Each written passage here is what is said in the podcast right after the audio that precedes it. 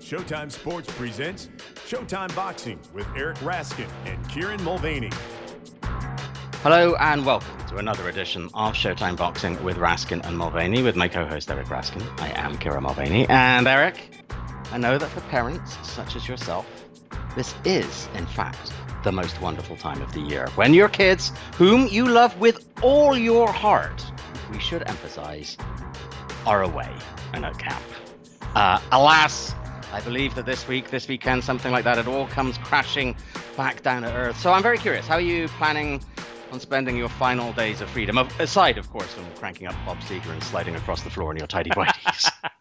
right. I'm glad that you mentioned that, so I didn't have to. Uh, yeah. Hookers and blow, Kieran. Hookers and blow. Ah, there you go. Oh, actually, my, my wife is around all week, so uh, blow. Lots and lots of the white powder. That's uh, that's what we. No, seriously, I, I I do miss my kids. I'm I'm excited to have them back home. These seven week breaks from your kids I'd say they're great for about the first half of it, you know, three weeks, four weeks, and then the degree to which you're missing them starts to outweigh the enjoyment of the freedom mm. and the break from them. Uh, not to mention, my wife and I have completely run out of things to talk about. um, You've gone through your DVR watch lists, and yeah, there, there's just uh, we we were driving out to a restaurant uh, on Saturday night, about a 40 minute drive, and uh, yeah, might have had like one conversation topic to start, and then you know, fortunately, we're comfortable enough with each other. We can just sit right. there in silence. I don't really care, but yeah, I couldn't think of a single thing to talk about that we haven't already talked about. So, um, and yeah, in terms of what I'm up to this final week of freedom, it will not be too exciting. No big plans watching lots of Phillies games, trying to find time for naps. No different, really, than any other summer week. Uh, and I'm sorry if that answer disappoints you and you were hoping to hear about wild, crazy parties, but uh, it shouldn't disappoint you. I, you. I, do, I do know you. exactly. You know what, what my idea of a good time is. So I must say, as somebody who was brought up in a, in a different culture, I had no idea that camp could be that long. I, I always just assumed it was like send them off for a couple of weeks. I didn't know that it was like you know a, a bunch a whole bunch of the summer. I i, I didn't realize that. So it, it totally varies and uh, there were plenty there are plenty of people raised in this culture who are shocked when we tell them our kids are gone okay. for seven weeks. I, it's a culture within the culture um, of largely jewish summer camps that, i see. uh, tend to run for seven weeks and as many parents as possible send their kids to them. Um, I was not quite raised this way. Uh, we experimented with overnight camps when I was about 12. I did a two week run for two summers, and it wasn't for me because I missed my television. Yeah. that seems about right. Do you ever watch that old HBO show Dream On? I feel like that's that's us. I, I missed I missed that one. I know of it, but I never watched it. Yeah, kids who imprinted on TV at a very early age and, and never really got over it. Yeah, I, I am I am definitely one of those people who considers myself, all due respect to my parents, I consider myself mostly raised by the television. there you go. And we turned out fine. Well, so there you go. Indeed. All right. Better move on. Yes. Uh, this week on the podcast, we actually have plenty of fights to preview. You wouldn't believe it from all the banter we've just been uh, using up, but there you go. Uh, we're we're kicking off a busy end of summer stretch now. Uh, we have cards to look ahead to on ESPN and DAZN, and of course, Showtime. Also on this podcast, we're going to talk to one of the combatants on the Showtime card, Gary Antonio Russell. Uh, we've had his big brother, Gary Russell Jr., on a few times, and we love him. Uh, we'll see if Antonio has a crack at becoming the podcast's favorite Gary Russell. Uh, we will also look back at the just completed Olympics, and I will reveal Eric's next top five challenge subject. Uh, but let's start with that Showtime triple header that's coming up on Saturday, August 14th an all bantamweight affair from the familiar environs of Dignity Health Sports Park in Carson, California. Indeed, three fights, 618 pounders at what Mauro Ranallo calls the Punch Bowl. Showtime's fourth trip there in the last three months, and the previous three have not disappointed. The main event went through an unusual trajectory just to get to this point. Hmm. It's 40 year old Guillermo Rigondeaux, still the lineal champion of the world at 122 pounds. His only loss came all the way up at 130 against Vasily Lomachenko. But he's back at 118 now and fighting for the first time in 18 months, taking on hard punching John Riel Casimero, who is riding a six fight knockout streak. This fight was signed as the main event of this card, but then Nonito Donaire stepped in and said he wanted to take on Casimero, and Rigondeaux commendably agreed to step aside and move to the undercard. But then Casimero said things that deeply offended Donaire, so Donaire walked away, and suddenly Rigo versus Casimero was back on. Uh, let's talk about Rigondeaux, who is 20 and 1, 13 knockouts, one no contest. If he wins, He'll become the oldest fighter ever to claim a widely recognized alphabet belt at bantamweight, and he's trying to become just the eighth fighter ever to win a major title past his 40th birthday. In this Olympic season, we should note that the Cuban Rigo is a two time gold medalist and one of the greatest Olympic boxers ever, and he's had an excellent pro career, although not always active and not always entertaining. So, where do you see him fitting in now at age 40, Kieran? And if his career ended today, do you think Rigo is a Hall of Famer? And could the result against Casimero impact his case? So bantamweight's one of those divisions that's just absolutely stacked and really deep uh, with talent. But I think even so, you know, based on his skills and on his resume, Rigondeaux has to be near the top. I mean, I think he's just behind the guys like Inoue, Donaire, and Casimero, the guys who've been battling for title belts, but ahead of the young up and comers like Gary Antonio Russell, uh, in the mix with the Nordine Oubaali's of the world. Uh, the transnational boxing rankings has him at number five, and that feels right to me. Mm-hmm. Uh, just just right on in there. I don't personally think he's a Hall of Famer at this point. No, I don't. Um, and to some extent, that's his fault. Uh, he was on course for a while there, from March 2011 to December 2013. He went six and zero oh with three stoppages starting with a first round blowout of Willie Casey, including a sixth round TK of Rico Ramos. Whatever happened to him? Um, then he had his career defining win over Nonito Donaire, of course, and then a points win over Joseph Agbeko. It was a really good run. And if he'd kept up that kind of a caliber of run and that f- kind of frequency of fighting, then I think we probably would be talking about him as a Hall of Famer now. But he he hasn't really scored a win remotely as memorable since. Um, that 20 month spell constituted almost one third of his professional fights. You mentioned he's not always been terribly active. That doesn't mean he can't get into the hall. Um, you know, I think he probably still has quite enough about him that he could still go on a nice little bit of a late career run, a little bit like Donaire, actually. Mm. Um, and I think a win over Casimero would absolutely help. It wouldn't uh, clinch uh, uh, his case, but it would definitely help uh, if he were able to show that, you know, even in his relative dotage, he's able to get wins over good young opposition. I don't think losing to Casimero would negatively impact his case particularly, um, simply because he is 40 right. and Casimero is a good fighter. Uh, you know, it would just be considered, you know, one of those things that happens in, in a late career. But a victory over Casimero could certainly help his case. And I think if he were to do that and then maybe say get one other solid win, maybe win a rematch with Donaire or something like that, that could get him into the hall, I think. Yeah. Um, we talked about Rigondeaux's age. But Casimero isn't especially young, uh, and he also hasn't been particularly active, at least during the COVID uh, era. Although he does have Rigondeaux uh, beat on both those fronts. He's 32 years old. Uh, he last fought 11 months ago, stopping Duke Micah in three rounds as part of the Charlo Twins double pay-per-view last year to elevate his record to 30 and four with 21 KOs. You mentioned that knockout streak, six in a row, but this is a guy who rose from junior flyweight and flyweight, whereas Rigondeaux has come back down in weight. So just how dangerous is the Filipinos' power in this fight? Um, Rigondeaux said no mass against Lomachenko. Uh, lots of people during that period said no mass against yes. Lomachenko. Um, but he's never actually truly been knocked out. Does Casimero have what it takes to be the first to do that? I think he very well could. The the combination of his power, which is legit, and Rigondeaux's age make that a very real possibility to me. I pretty much discount the matter of Casimero moving up and Rigo moving mm-hmm. down. Mm-hmm. Yeah. has grown into a full bantamweight. He's not at all small for the weight, and yep. his results make clear that he has heavy hands.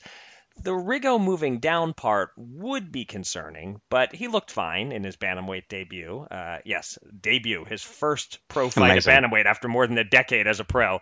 Uh, that was back in February 2020. So I would presume this is not a De La Hoya versus Pacquiao situation right. with him killing himself to get down to this weight.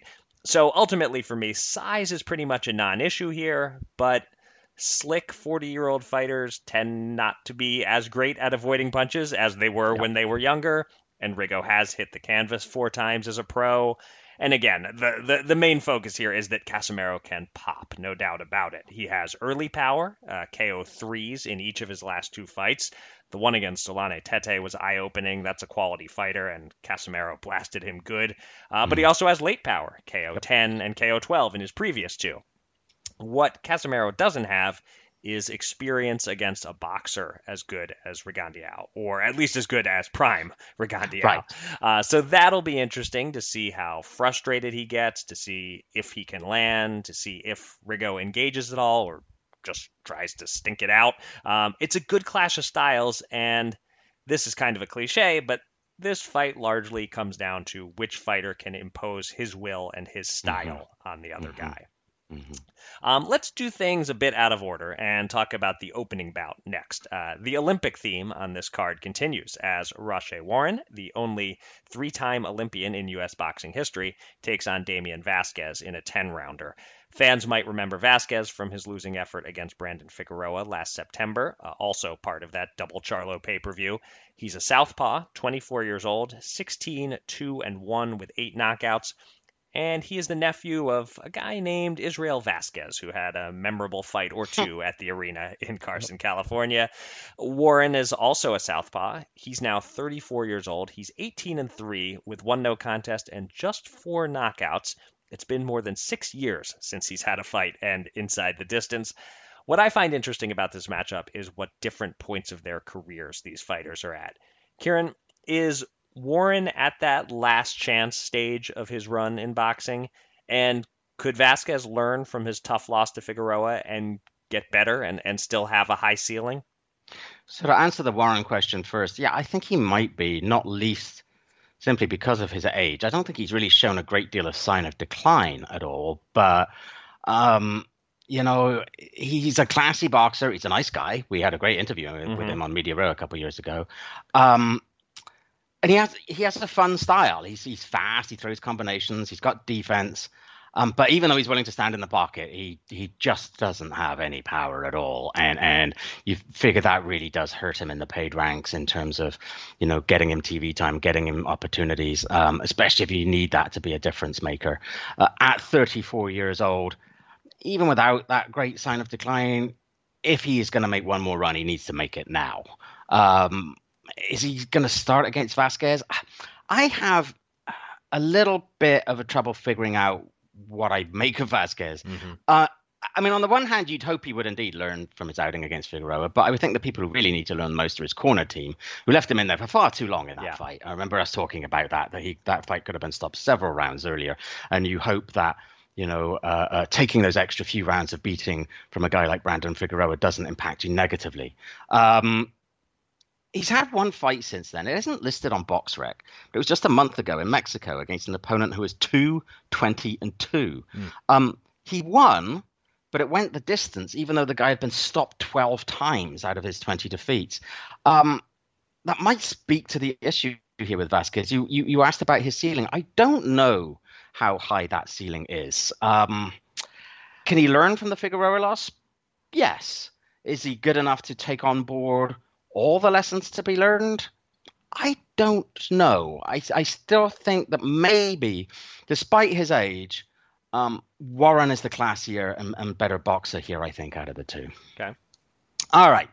For purposes of transitioning into our interview segment, we've saved the middle bout on the card for last. It pits Gary Antonio Russell, younger brother of 2008 U.S. Olympian Miss Gary Russell Jr., and older brother of 2016 US Olympian Gary Antuanne Russell against surely his toughest foe yet, Emmanuel Rodriguez of Puerto Rico. Uh, Rodriguez is 29 years old, has a record of 19 and 2 with 12 KOs, and is considered one of the best fighters in the bantamweight division, despite being on a two fight losing streak. But not all two fight losing streaks are the same. Uh, his most recent fight was against Reymart Gaballo on Showtime in December, and both of us, as well as Steve Farhood, thought Rodriguez won clearly. Not like a, oh, just about nicked it o- over the distance, but like 118 110 won. But somehow Gaballo won a split decision. Uh, and before that, he got stopped in two rounds by Naoya the Monster in Inoue, which is forgivable.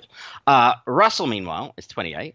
He sports a record of 18 and 0 and 12 KOs. And in his last fight, on the same card as Rodriguez Gaballo, he won a technical decision over Juan Carlos Payano, fighting with a very heavy heart.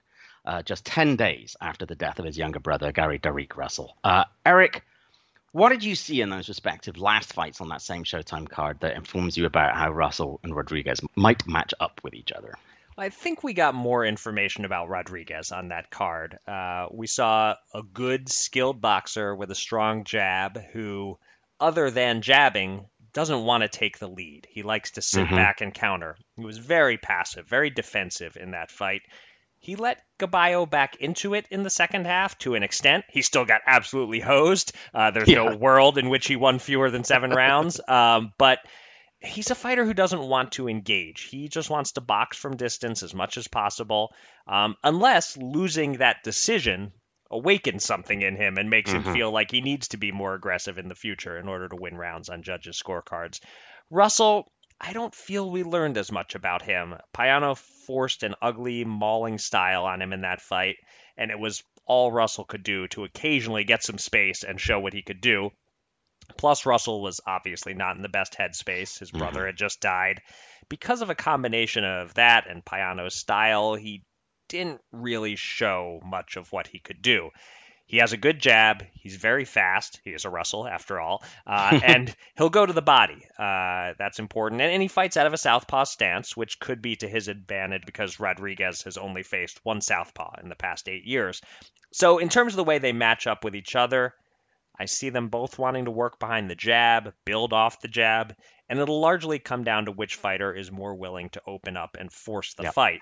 My hunch is that will be Russell. I think he's more likely to go for it, to flash those fast hands and try to hurt Rodriguez.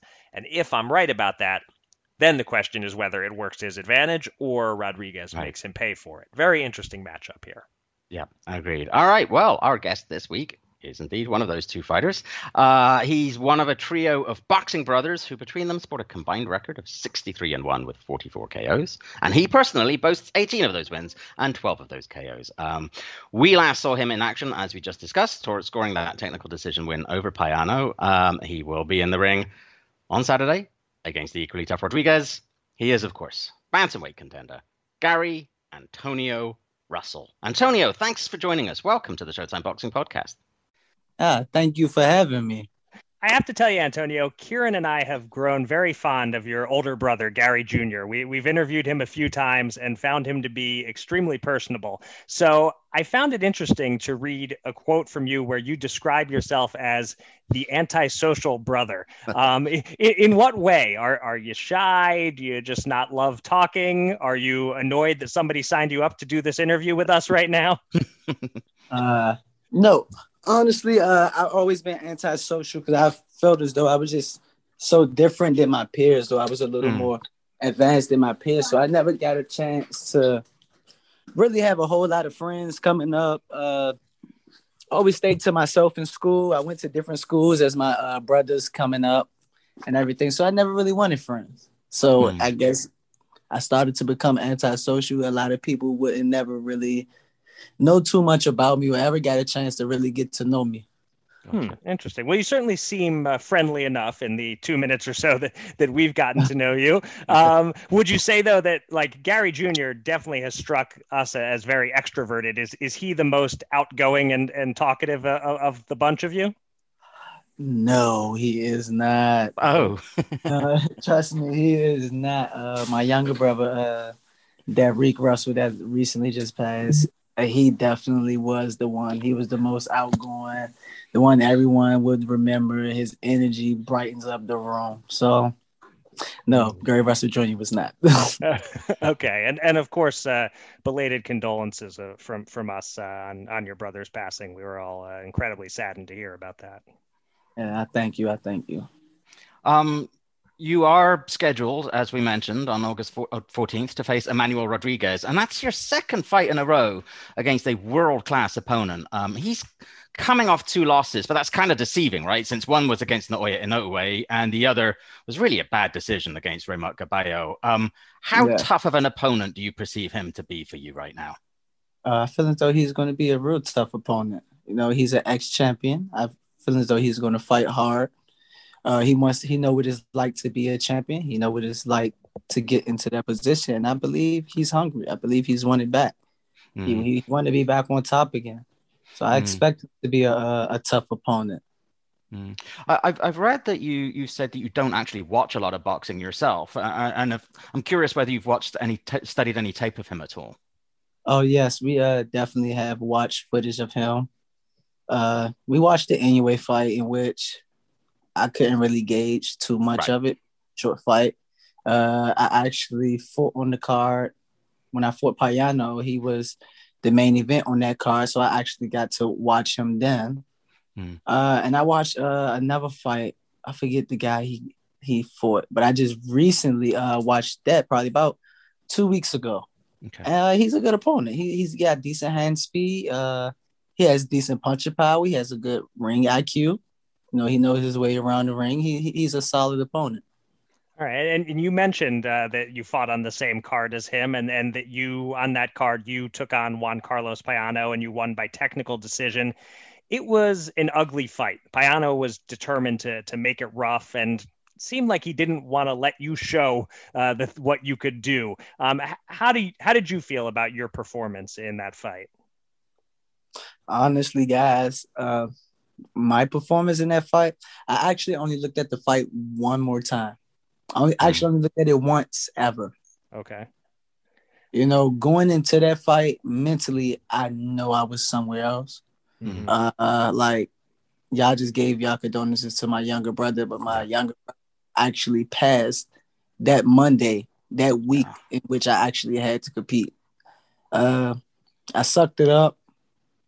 I fought. A lot of people told me I shouldn't have. Mm-hmm. Uh, so I, I feel like mentally, uh, it took a lot from my performance, just dealing with that. So I didn't get to, you know, broadcast all of my talent, not taking away anything from Payano. He was definitely a rugged veteran. You know, he knew how to make the fight ugly. He felt as though he was going to have to make the fight ugly, and I take my head off to him. You know, I just feel like uh, if I haven't didn't have to deal with the adversities of losing my brother, I probably could have. Oh, I know I would have performed a lot better than what I displayed. You know. Also, I'm not using that my brother passing as a crutch to you know say why my performance was low in my opinion you know but in most cases situations like that it does do something to a person of course right right absolutely i mean it's it's certainly impressive that you were able to perform well enough to, to get the win at all against a good like opponent like that under those circumstances um how important it was taking on an opponent like Payano, even though you know you weren't at your best, to go through that six tough rounds with him, six kind of ugly rounds with him. How important is that in making you feel ready for Rodriguez? Uh, I know what I'm capable of as a fighter. You know, they tell you you're good as your last performance. Uh, I agree. That's all the person can go off of. Hmm. Uh, however, I'm in a better mental place. I haven't accepted my brother passing, but I'm learning to deal with it. Um, so with that being said, you know, I feel as though I'm gonna perform a lot better come this fight. Mentally, I'm in a better place. Physically, I'm in great shape. Um, I just feel good about this fight altogether. Hmm. And and that's interesting that you comment on how perception wise a fighter is only as good as his last fight. It's a bit of a cliche, but it's often true. So, are you that much more motivated to really give your best possible performance against Rodriguez because you're coming off this performance that you're not satisfied with? Um, it has nothing to do with me wanting to do better. Just me as a fighter. I always want right. to perform. You know. Yep. Just me. Always want to perform great. I just felt as though like going into that fight, man. I don't know where I was at mentally. I, I knew I wasn't going to lose. I knew I had enough gut, enough willpower, and enough belief in myself that no matter how ugly this fight have gotten, I wasn't going to walk away with a loss. Mm-hmm. Um, I, I pushed myself and I willed myself. I told my dad if the fight when it got stopped due to technical reasons, eventually I would have stopped him on my own. I felt I would have stopped him on my own. Just my willpower for that fight was to keep going. That's that's all I knew was just to not back down. You know, uh, it was a, it was just tough for me overall. Like I cried going into the ring. I had to hurry up and fix it after the fight. Uh, I completely broke down after the fight. I was like, look, I just want to go home. Mm. The whole time I'm up there, I'm picking out my brother's funeral clothes and caskets and and everything, you know. So like people don't know the behind the stage and everything that me and my my family dealt with, yeah. you know, going into that fight, and we held it. We held it together well, I guess. yeah. yeah. I mean, anyone who's been through any kind of grief knows how difficult it is to just do day to day functions, let alone something like what you were doing. So, um, yeah, certainly uh, understand that situation. Um, but spinning it forward, so obviously you want to do very well against Rodriguez if you beat him, it is indeed your second big world class opponent that you'll have beat, beaten in a row. That kind of puts you on a fast track. And, and I'm kind of curious about whether there's a name after this that you have uh, in mind, somebody you really want to gun for when you get if you get past Rodriguez. Really? Uh, I'm looking at the champion of the fight uh, ahead of me, the main event on the card that we fighting on. Uh, Rigondeaux and uh, John Casimero, if mm-hmm. I'm pronouncing his name right. I would actually, in my opinion, though, honestly, if I could line them up the way I would want them, if I could line the fighters up the way I want them, it would definitely be John Casimero. It would be him first. Then I would probably want to fight Donito Donaire. Then Rigondeaux. And then Inoue. Wow. That's that that that would be quite the lineup. You get through those, you're doing pretty well. You get through those, you're yeah. in the Hall of Fame. I think but you are in the Hall of Fame, yeah, for sure. Uh, honestly, I, I, believe I can do it. I yeah. believe, I, but nice. I know I can actually. And I say that very, very humbly. I say mm-hmm. that very humbly. And actually, two of the guys in which I've mentioned are actually in my top five best fighters. my oh, top oh, really? five. Yeah, my top five favorite which is Rigondeaux and Inoue. Right. Hmm. Two very different fighters. Yeah. Yeah. And I like them both for different reasons. Okay. Hmm. Interesting. So, I, so I presume then that uh, after your fight is is over, uh, you're gonna try and find a good seat to watch uh, the Rigondeaux Casimero fight. Honestly, uh, I probably don't. Okay. No, you'll be done. I probably don't. Not not because I'm not a fan of them, but I've been putting in so much grind and to myself for this fight. I'm gonna just want to go home and eat some ice cream and lay down with my babies and just yeah. chill. I catch the fight on TV. It, it, I, I'm sure my parents are gonna record it. So once I get back home, you know, celebrate my victory, God willing. I come out un- uncleaved, no injuries. I could just sit back, relax at home, my butter pecan ice cream, and, and, just watch the fight and study it. We'd go from there. Okay, understandable. All right. Um, so one thing about you as a fighter is that you fight as a southpaw, but you're a natural righty. I'm curious, yeah. how did you how did you come to adopt the southpaw stance, and and what advantages do you feel it gives you? All right, I'm gonna give you a quick story on how this happened. Okay. I was a basketball player first.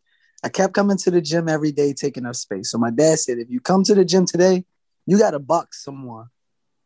So I get in there, I put on some gloves. I'm trying to hurry up and box so I could go play basketball. So one of the coaches was like, what hand you right with? I say, I'm right-handed. He said, okay, well, you got to lead with your left hand in front of you. So I get in there with this guy. He's throwing punches at me and I'm slipping and I'm not throwing anything. And I just did not feel comfortable that way. So in the middle of the sparring session, I just turned and I just started giving this kid everything that he asked for. So from that moment, I just stuck with it. I just stuck wow. Huh. that's that's fascinating that that the the southpaw stance just felt right for you. Do you does it do you feel like offensively your your right hand is your power hand that your your right jab and your right hook are, are your most uh, effective punches? Um, no, I feel like my jab is one of my most effective punches. You know, it sets up everything that I want to do and it offsets anything a person tries to do. Uh, as far as my hook and everything, uh, I could develop power on them really good. Uh, I don't feel as though I have a hand that I favor more than the other or that I believe in more than the other. I just believe that I could make both of them work uh, with the right style and in the right situation. Gotcha. All right, final topic for you. Uh, with the Olympics wrapping up now, uh, you've got two brothers who represented the US in the Olympics, and you had a great amateur career, but you turned pro in 2015. You didn't wait for the 2016 games. Were the Olympics just not as important to you, or was it just a question of the timing not quite working out and you were just ready to go pro? Honestly, it was just it was the timing. It was the timing. Uh, I tried in the 2012 for 2012 in which uh, I didn't even get to compete in the uh, the trials or anything because I tore my rotator cuff mm. and I had to sit out for a year. Mm. Uh, some of the guys lost and they reopened this tournament called the Last Chance, in which the ones who did all the spots that did not qualify, they opened the tournament for anybody else, all comers to try to fill in them spots. Since Jojo Diaz from the champion that my, my older brother fought. He uh, locked in his spot at 123. Rau'shee won, locked in his spot at for 114. And I believe Errol Spence locked his spot in at 52. Hmm. Um, I had no choice but to move up to 132 and try it, which I was too small, of course. But I still had a great run. Everybody I've beat in the tournament, I beat them by at least 15 points or more. The only guy that I well, the guy who did beat me in that tournament, which was a one point controversial decision, was against I think he was a former Olympian, Raynell Williams. Oh yeah. So I lost to Raynell Williams in that tournament. Uh, I think Jose Ramirez mm-hmm. went on to win the whole entire thing. And after that, I'm like, you know what? I'm gonna just allow my body to actually heal, and then I turn pro. Oh, okay.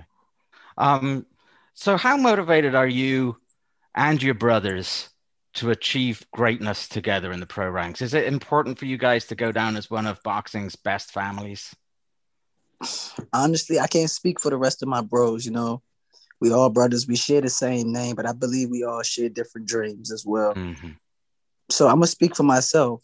Me, I'm very motivated for it to happen. I'm very motivated to see three American brothers hold the title.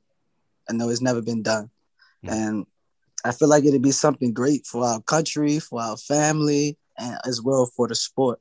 You know, that's a dynasty in which I would love to pass down to my children. If I ever have grandchildren who will want to compete and want to fight, you know, they could keep this legacy going. So for me, I'm very motivated for it to happen. I would love to see that happen. Awesome. Mm. Hey, look, Antonio, it has been an absolute joy talking to you. Thank you so very much for putting some time aside. Thank you for joining us, and hopefully you'll join us again on the Showtime Boxing Podcast in the future. Of course I will. Of course I will. as long as y'all really want me. As long as Absolutely. y'all really want me. We, we, de- we definitely do. This is this is this is two Russell brothers now that we've interviewed that we uh, thoroughly enjoyed interviewing. So e- yeah. e- either of you, and I don't mean to I don't mean to uh, count uh, Antuanne out. We just haven't interviewed him yet. But any of the two we have interviewed are welcome back anytime. Anytime. Man, I definitely appreciate y'all, and I enjoyed this interview as well. Thanks very much, man, and all the best uh, on the 14th. Man, thank you. That was absolutely fantastic. Yeah. What a great guy. Uh, there is something about that family. Um, very, very likable people. Uh, and Antuanne, if you're listening and you're thinking about coming on the podcast, you got some work to do if you're going to get up there to be even our equal favorite Russell brother. But yeah. uh, but uh, really, I hope we get a chance to, to talk to any of them again uh, in the future on this podcast. All right let's make our predictions for this triple header. I recently retook the lead. I am up 48 47. You have me just where you want me. I will start with the, we will start with the fighter we just spoke with. Eric, you're up first. Uh, what is your pick for Gary Antonio Russell versus Emmanuel Rodriguez? So Antonio insists we didn't see the best of him against Payano, and I tend to believe him on that. Rodriguez has the edge in experience, but I think the physical advantages go to Russell. His hands appear faster. I think he hits slightly harder. Look, you can't go too wrong betting on the talent of one of the Russell brothers. Right. And I think he knows the clock is ticking at age 28. It's time to start making his move. You can see it based on the matchmaking these last couple fights. I think he's hungry. And so I think if he gets Rodriguez hurt, we're going to see Russell really take it to him. I wouldn't be shocked by any outcome here. And that's mm-hmm. true of mm-hmm. this whole card. There there isn't a single fight where the winner is truly yep. easy to pick. But my sense is that Russell's talent will separate him. He'll maybe hurt Rodriguez with a body shot, and then he'll finish him. I'm saying Russell KO eight. Okay. Uh, this is a big step up for Russell. You know, prior to facing Payano, his previous opponent had 10 losses. The one before that had 25 losses. Before that, eight. Before that, 12. Russell simply hasn't been swimming in the adult end of the pool for very long at all. Right. But like you said, even though we did not see the best of him when he did take that step up, and it was ugly at times, it was inconclusive. Like you said, he was winning the fight when it was stopped he was winning it just days after the death of his brother. And it was clear from talking to him, and I hope we were able to handle that part of the interview well and sensitively, because it's clear that even now it, it still mm-hmm. is, you know, affects him. Um, I have to feel, like you said, I, I think that Russell is coming with everything he has here. I think with extra focus and motivation. Will that be enough? Look, Rodriguez is good. We know that, and he's got names like Paul Butler and Jason Moloney on his resume, so we so we know he's legit good. But as you touched on, you know, sort of lost in the controversy of the Gaballo fight, so the fight itself was pretty forgettable. Um, yes, Rodriguez should have won by country miles, but he was boring and unadventurous against someone who really doesn't seem to be in his class, and certainly I don't think is in the class of Russell. I, I, could see this fight being fairly competitive early, like you said, as they're trying to sort each other out a little bit. We might have a couple of counter punchers trying to counter each other early on, but I do think it will be Russell who start who gets into a groove, who starts with the initiative, and I think his speed. Uh, I, I, think his combinations, uh, I, I, think everything will just prove to be that much too good for Rodriguez. I think I have a feeling that this is going to be one of those I have arrived moments mm. um, for, for Gary Antonio Russell. I think he'll increasingly dominate, and I don't think by the end Rodriguez will, will have much answer. I have also picked a Russell stoppage. I'm giving Rodriguez an extra couple rounds. 10th round stoppage for me for Gary Antonio Russell. Okay. Um, I am not picking a stoppage in the co-main. Uh, neither Vasquez nor Warren are exactly power punches, as we've noted. Um, and it was interesting. Before I really sat down to think about this, my initial assumption going in was that Warren's race is run and that he might be entering the getting knocked off by younger fighters phase of his career. And that may be true, but there hasn't really been much sign of, of decline, as I mentioned earlier. And even if there were, I don't know that Vasquez is the guy to get it done. I know he's boxing royalty and all, but I just don't see that X factor in him. Plus, as you noted, he struggles with southpaws. Um, he's faced two southpaws and a switch hitter in his last five fights, and he's gone 0-2 and 1 against them. And the draw was against Jose Morales, who entered the ring 9, 10 and 3. So aside from his age, I don't think there are any real signs that Warren is running out of time. I, just think he's too good here, and I think he actually puts on quite an entertaining display en route to a wide, unanimous decision win. Yeah, all right. We have pretty much the same view on this. My first instinct was to say you know, Warren's getting older. He's had a lot of fights. Maybe he's slowing down enough to lose to a B level fighter like Vasquez. But then I looked back at that Figueroa fight, and as you mentioned, the punishment that Vasquez took, I, I mm. had forgotten about the way that that fight ended and how it should have ended sooner. Uh, but looking mm. back on it, he really took a beating late in that fight. I know he's young, and so he can bounce back, but I wonder if that's the kind of loss that helps end your prime early look, Rau'shee Warren would probably be my pick anyway, but that just makes it a little more clear to me. Um, but as you said, a stoppage highly, highly unlikely. yeah. So I'm also going with Warren by unanimous decision. Maybe not a total wipeout. Maybe right. Vasquez gets two or three rounds, but still fairly clear cut in Warren's favor. And now for the main event, Rigondeaux and Casimero. And man, this is just so hard to call in terms of knowing how much Rigo has left. Yeah, Prime Rigo, just about toys with Casimero. Um, the Rigo who had to dig deep to beat Julio Ceja a couple of years ago, I don't know. Uh, I, I, just don't know what to expect at age 40. But I kind of think the old man might have one more elite boxing performance in him. And I think he could frustrate Casimero and get him way off his game. I could look foolish here. You know, Rigo could show up looking totally washed, but I'm going to say he ties Casimero in knots, weathers a few storms, and survives down the stretch to win a tight, hard to score majority decision. Okay. Uh, like yourself, I struggled with this. Um, the secret, as I say, of all great comedy is timing, and the secret, or one of the secrets of great matchmaking, is timing too. Mm. Um, and and I think, like you, this could be that could be the issue here. Um, I've I don't know why, but I've proved stubbornly resistant to really warming up to Casimero and giving him his full due, and I, I and I think that's clearly a failing of mine rather than his. Um, I keep expecting him to get knocked off, even though he's busy knocking people out. Right. Like you said, once upon a time, I would have picked Rigondeaux to eat Casimero for breakfast. Um, but now that he's just a smidge slower, I'm not sure he still has that capacity. And the thing about Casimero is it's relentless. He's not one of those guys who comes at you with everything for four rounds and then runs out of ideas. He he keeps coming. You already mentioned that he scored recently a, a 10th round knockout, a 12th round knockout. that I think might be a factor here. If he was just all crude but explosive for a few rounds, I think we might see something different. The fact that he has the energy and the power and the skills to just keep going. I think against a 40 year old Guillermo Rigondeaux will make the difference here. Uh, I think he'll struggle with Rigo early. Actually, it'll it'll. I think Rigo's best rounds are going to come early, uh, but I think Casimero is just going to keep coming. He's going to gradually reel him in, and I think the last few rounds will be when he makes the difference and just he just is able to keep coming, and, and Rigondeaux isn't able to fight him off but it will be close, and especially the early rounds will make for some difficult scorecards. I'm going to say Casimero, but by split decision. Okay, this uh, could be one of those fights we look back on at the end of the year if it's a one or two point right. contest between us. That this swing of us going opposite ways on a really tough to call fight makes all the difference. Indeed, so. All right, we have uh, two other noteworthy televised main events on Saturday that are worth discussing for a moment. On DAZN, one of the most promising rising stars in boxing, undefeated welterweight Virgil Ortiz Jr. meets once beaten Egidijus Mean Machine Kavaliauskas in Frisco, Texas. And on ESPN from Tulsa, Oklahoma, we mentioned last week the all female international broadcast team for this card, but we should talk a bit about the fighters in the main event. It's the third bout between junior bantamweights Joshua Franco and Andrew Moloney. Franco won their first fight by mild upset decision. Then the rematch was a highly controversial no contest, with Moloney seemingly on his way to getting revenge, but the Nevada Commission couldn't get the call right, hmm. even after using instant replay.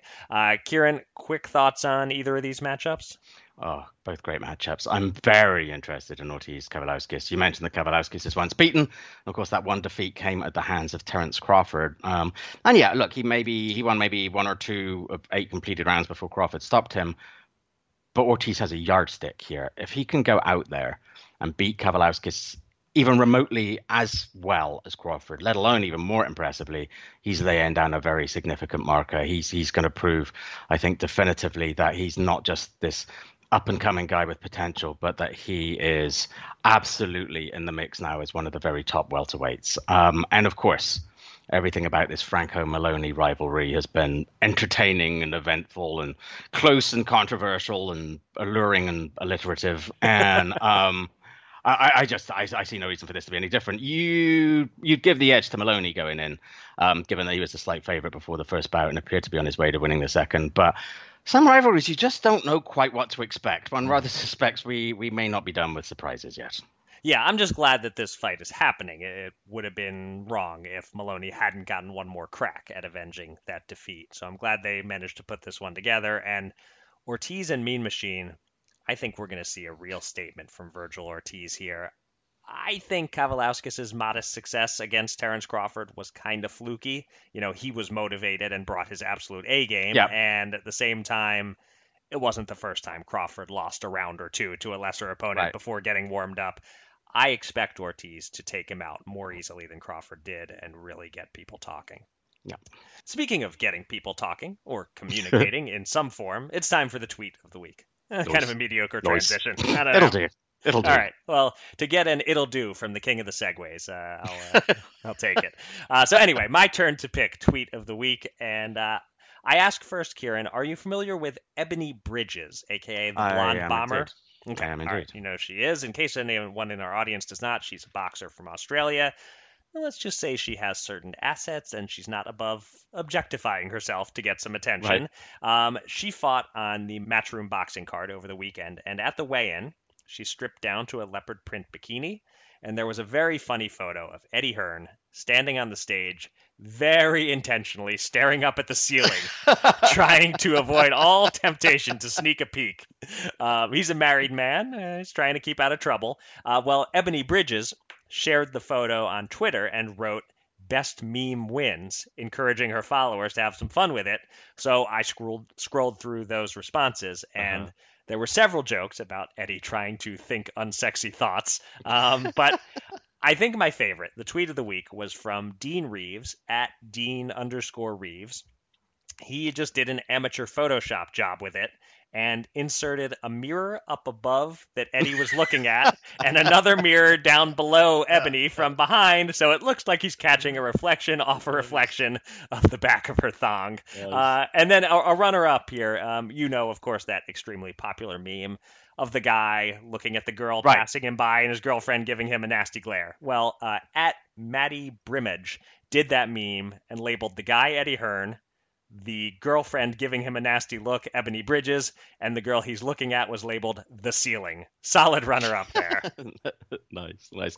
Uh, I have to say, I uh, uh, from what I've seen of Ebanie Bridges, I I like her. She seems like a great personality, um, and yeah, she absolutely knows uh, how she's able to sell herself and, and, what the initial attraction is. But as she showed against Shannon, Shannon Courtenay, she's tough. Mm-hmm. Like you know, she can get in there and and and she can dig deep and fight. Uh, but she seems a, a, actually a really terrific character, yeah. uh, and pretty great for women's boxing, I think. Mm-hmm. But that's great. I do like those. I do like those memes. Good. All right. Let's talk for a moment about this past week's fight action. Uh, there wasn't much, at least in the professional ranks. On Tuesday, Heavyweight contender Michael Hunter stopped Mike Wilson in four rounds in the Hulu Theater at Madison Square Garden. Uh, we won't talk about what was the nominal main event of that card. Um, on Saturday, Eimantas Stanionis remained unbeaten, but had to settle for a no decision after an accidental clash of heads caused his welterweight bout with Luis Collazo to be stopped in the fourth round. Collazo, who's now 40 years old, said before the fight it would be his last. Despite the inconclusive result, he said he would stick by that after a very good career in which he absolutely made the most of his talents mm-hmm. uh, and, and wound up with a record of 39 and 8 with 20 KOs. Uh, also on Saturday, in an all British matchup atop one of Matchroom's fight camp shows, Kid Galahad, which to me will always be a movie with Elvis and a young Charles Bronson, uh, took a vacant alphabet strap at featherweight by beating up friend James Jazza Dickens and route to an 11th round stoppage. But the most notable fight of the week was also across the pond, and it was Michael Conlan dropping TJ Doheny in the fifth round and winning a unanimous decision to remain undefeated. I'll be honest, I have not always been entirely convinced about Conlan as a professional. Had we had a money punch last week, uh, assuming Doheny was the dog, which I'm sure he was, mm-hmm. I would have been looking for some odds on his bringing the upset. Uh, I really felt like this would answer a lot of questions about Conlan. I wasn't sure that he would answer them in the affirmative. Uh, it seemed to me like he like he aced a pretty big test here. But what about you? Uh, were you impressed with him here, and is he ready to mix it with the best featherweights and junior featherweights? I was impressed with him at times, which is hmm. essentially the Michael Conlan story. Michael Conlan, right. impressive at times. Um, he did some good work to the body, nearly had Doheny out of there in the fifth round which would have been bad for me because uh, you mentioned money punch and, and betting. I can tell you exactly what the odds on Do- Doheny were to score the upset. I saw him between about three and a half and four to one, and I did think about it, but I didn't do that. The bet that I did make was on the fight to go the distance at minus 166 odds. I thought that was a good price, and I was worried it was going to lose in the fifth round, uh, but it turned out uh, to, to be a winner thanks to Conlan ultimately not being a great finisher and being mm. the type who flashes good skills, but doesn't really put it all together round after round for an entire fight. This was a good win. Add it to the pile of good wins for Conlan. Mm-hmm. He has yet to bowl me over as a pro. Right. So is he ready to challenge the best? I think the answer is no, not quite, but at the same time, he's probably as ready as he's going to be. He's mm. turning 30 in a few months. No sense waiting. He is what he is. And you know, do I give him much of a chance against the best guys in those divisions? Mr. Gary Russell, Emmanuel Navarrete, Rajan Akhmadaliev, the Fulton Figueroa winner. No, not really. I think he can be competitive with most of those guys, but I don't mm-hmm. think he can win at that level. But I think he's as ready as he'll be. If I'm Conlan's manager, promoter, may as well try to line up a shot. Uh, and I don't view it as throwing him to the wolves. I view it as taking your shot. You'll be an underdog probably lose, but you'll never know if you don't try. The time seems right to gamble and see what happens. Yeah, yeah, that seems reasonable. Um, and look, if anybody wants to go to Belfast to face him, they'll get a good deal of money just from the the gates alone. There, that was a right. terrific looking crowd and a fantastic entrance. So. Anyway, it is time for the news. And as I said a moment ago, there weren't many professional bouts of note last week, but there were plenty of amateur fights, of course. Uh, the news main event is that the Olympics have wrapped up and the American men's boxing team was not able to end its now 17 year drought without a gold medal, but they did win three silver medals for their largest total medal haul since 2000. Uh, and that team won two silvers and two bronzes. Uh, it was certainly a step in the right direction for US amateur boxing after disappointing results in almost every Olympiad this century. The three silver medalists were featherweight Duke Ragan, uh, lightweight Keyshawn Davis, and super heavyweight Richard Torrez Jr. Not bad with only eight men's weight classes these days. Uh, the U.S. women's team did not fare as well. Just one one medal, a bronze for welterweight Oshae Jones. Uh, Jones, excuse me. Uh, the big winner was Cuba. Surprise, surprise, with four golds, uh, and the rest were sprinkled around, including both one men's gold and one women's gold for Great Britain. Uh, that women's champ, Lauren Price, she looks to be the real goods there, by the way. Um, but we are a US based podcast. The US team gets the headlines here. So, Eric, I know you actually watched a bit of the Olympic boxing. Uh, any thoughts on what this means for the US going forward, both in terms of the amateur outlook uh, and these particular fighters competing as pros. Clearly, this is encouraging for the U.S. amateur system, uh, and a good decision was made to allow fighters who had qualified in 2020, then mm. turned pro after the games were postponed, but only had a handful of pro fights. Good decision to allow them to keep their spots on the Olympic team. And they performed well as a whole, and it's encouraging. And you know, there were no easy paths to gold. Uh, Davis had to get past a Cuban whom he was already 0 3 against. Uh, Torrez had to get past a big Klitschko-looking heavyweight who knocked him all the way out two years ago.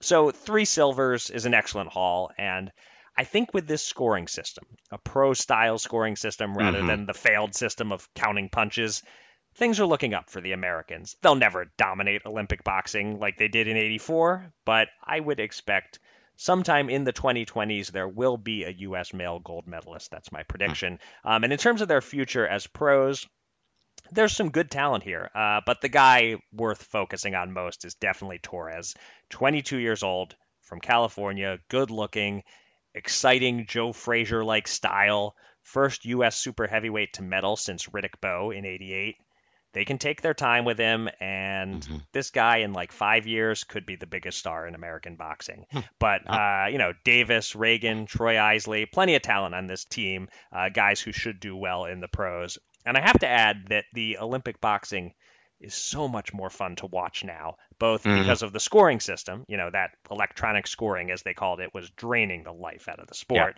yeah. uh, and also because they ditched the headgear. Um, yeah, it opens up a chance of somebody getting cut but it's just so much more pleasing to watch. There were some really entertaining three round fights.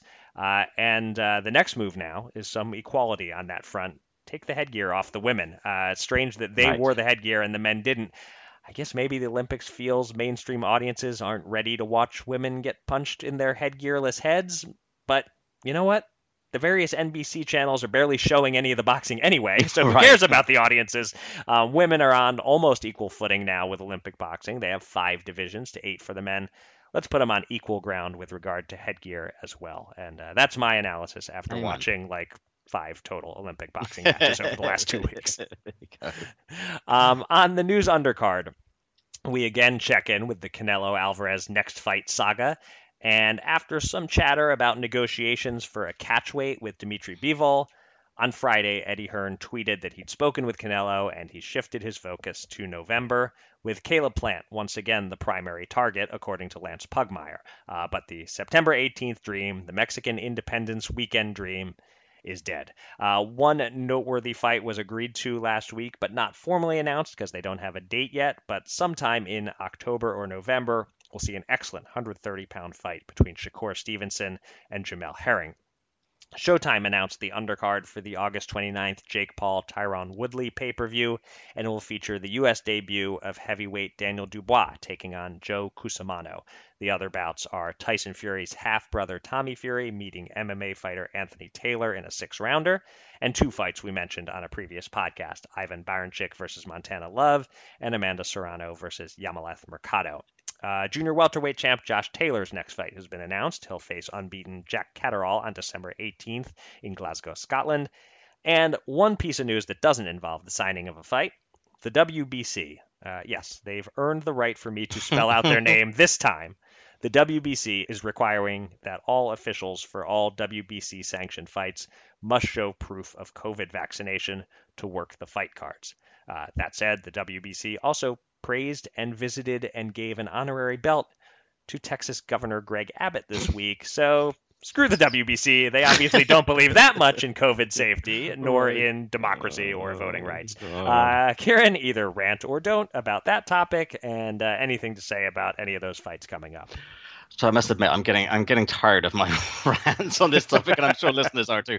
That said, yes, I will say good for the WBC for their stance regarding officials, and that's what it's going to come down to. It's going to be private enterprise um, um putting in these mandates mm-hmm. uh, because clearly uh, state governments uh, where it needs to be done aren't going to do it. Um, against that, why the hell would you give anybody related to any kind of official oversight of boxing in Texas any kind of reward or recognition. yeah. Set aside the bigger issues at play and the Abbott is a giant douche canoe. I mean, just from a purely boxing perspective, you know that's dubious right there. But anyway, what do you say? That's it's it's a, an alphabet belt. It's that particular alphabet group. So anyway, as for the other news, uh, interesting that that Plant's still in play for Canelo. It feels odd, right? That Team Canelo of all people who always seem like the most together and professional uh, of, of folks couldn't get a deal over the line in time for Mexican Independence Day, but then decide to go back to get something done in November. Obviously, uh, when it initially collapsed, there was all kinds of different types of blame game going on, but one suspect there's an element here of, and correct me as the expert if I'm wrong about this, but you don't ever want to play poker with someone who is insanely rich when you desperately need to find your rent money. Um, right? Uh, uh yes, yes, enough? yes, and, yes, and no. Yes and no. Okay. I'll say uh, that it's sometimes a problem because they're obviously unafraid to make moves, but uh, if the cards are falling your way, the fact that they're unafraid to make moves can be great. You can win a lot of money from a rich person who's just giving it away. So well, yes and no maybe there's an element of that going on here. You know, it's like when it comes to negotiating with Canelo, good luck playing hardball because whoever you are, you need him more than he needs you. Um, against that, maybe it's also a case that Team Canelo also realizes that when you bet forty million dollars on every hand, right. and then demand all the cards, uh, you can end up overplaying that hand a little. Mm. So I don't know. We'll see. It feels like somehow or another, whatever the issues were there. Um, obviously, they're resol- trying to resolve that. Um, love Stevenson Herring course, I mean, love Stevenson Herring. Uh, can barely wait for that fight. Uh, th- that will be something to watch. Uh, I quite like the way the, the Paul Woodley undercard is shaping up. Uh, it looks a bit long, but fortunately, I will be in Alaska, four hours behind the East Coast, and thus able to watch it all and podcast with you and still be in bed by 10. Don't be too jealous. I am jealous. Damn you, Kieran Mulvaney. all right we conclude this week with a top five challenge. It is my turn to pose one for you, Eric, and it relates to our guest today. I asked him at the end of the interview whether he and his brothers all wanted to be one of the great boxing families. And that's this week's challenge. Boxing's best in ring families. It can be mm. brothers, it can be fathers and sons, it can be fathers and daughters, or sisters. All of those involved have to have been professional fighters. So Jack Mosley and Shane Mosley don't count, for example. Right. Uh, although if one family member, if after they've all been boxes, one family member then becomes another family member's corner person, that's fine. That isn't disqualifying. Right. Uh, the families can be as big as you want two brothers, or a father and son, and two brothers, if you like. Um, whatever, and whether having, say, more boxing family members makes that family a better or more successful one is up to you to decide. It's also up to you whether one supremely successful family member carries the the rest. Like right. there's a is Canelo enough to make the Alvarez boxing family one of the very best? Uh, that's sort of up to you. Is Julio Senior enough to make up for Julio Junior and Omar? to make up, up, for. I like up, the way you phrased uh, Up to you. Um, I'll bet you can come up with a list of 20 or more without even thinking about it. Yeah. I think the challenge here will be then you suddenly remember another 10, mm-hmm. uh, the challenge is going to be narrowing down the list um, because it has the potential to be long and deciding on the order. I almost did Best Boxing Brothers, but I thought that was going to be a wee bit too easy. So I think Boxing Families makes it a bit more challenging. What do you think? Yeah, I like this. Uh, I guess, uh, could it extend? Does it have to be a direct family member, as in brother, brother, father, daughter, father, son, etc.?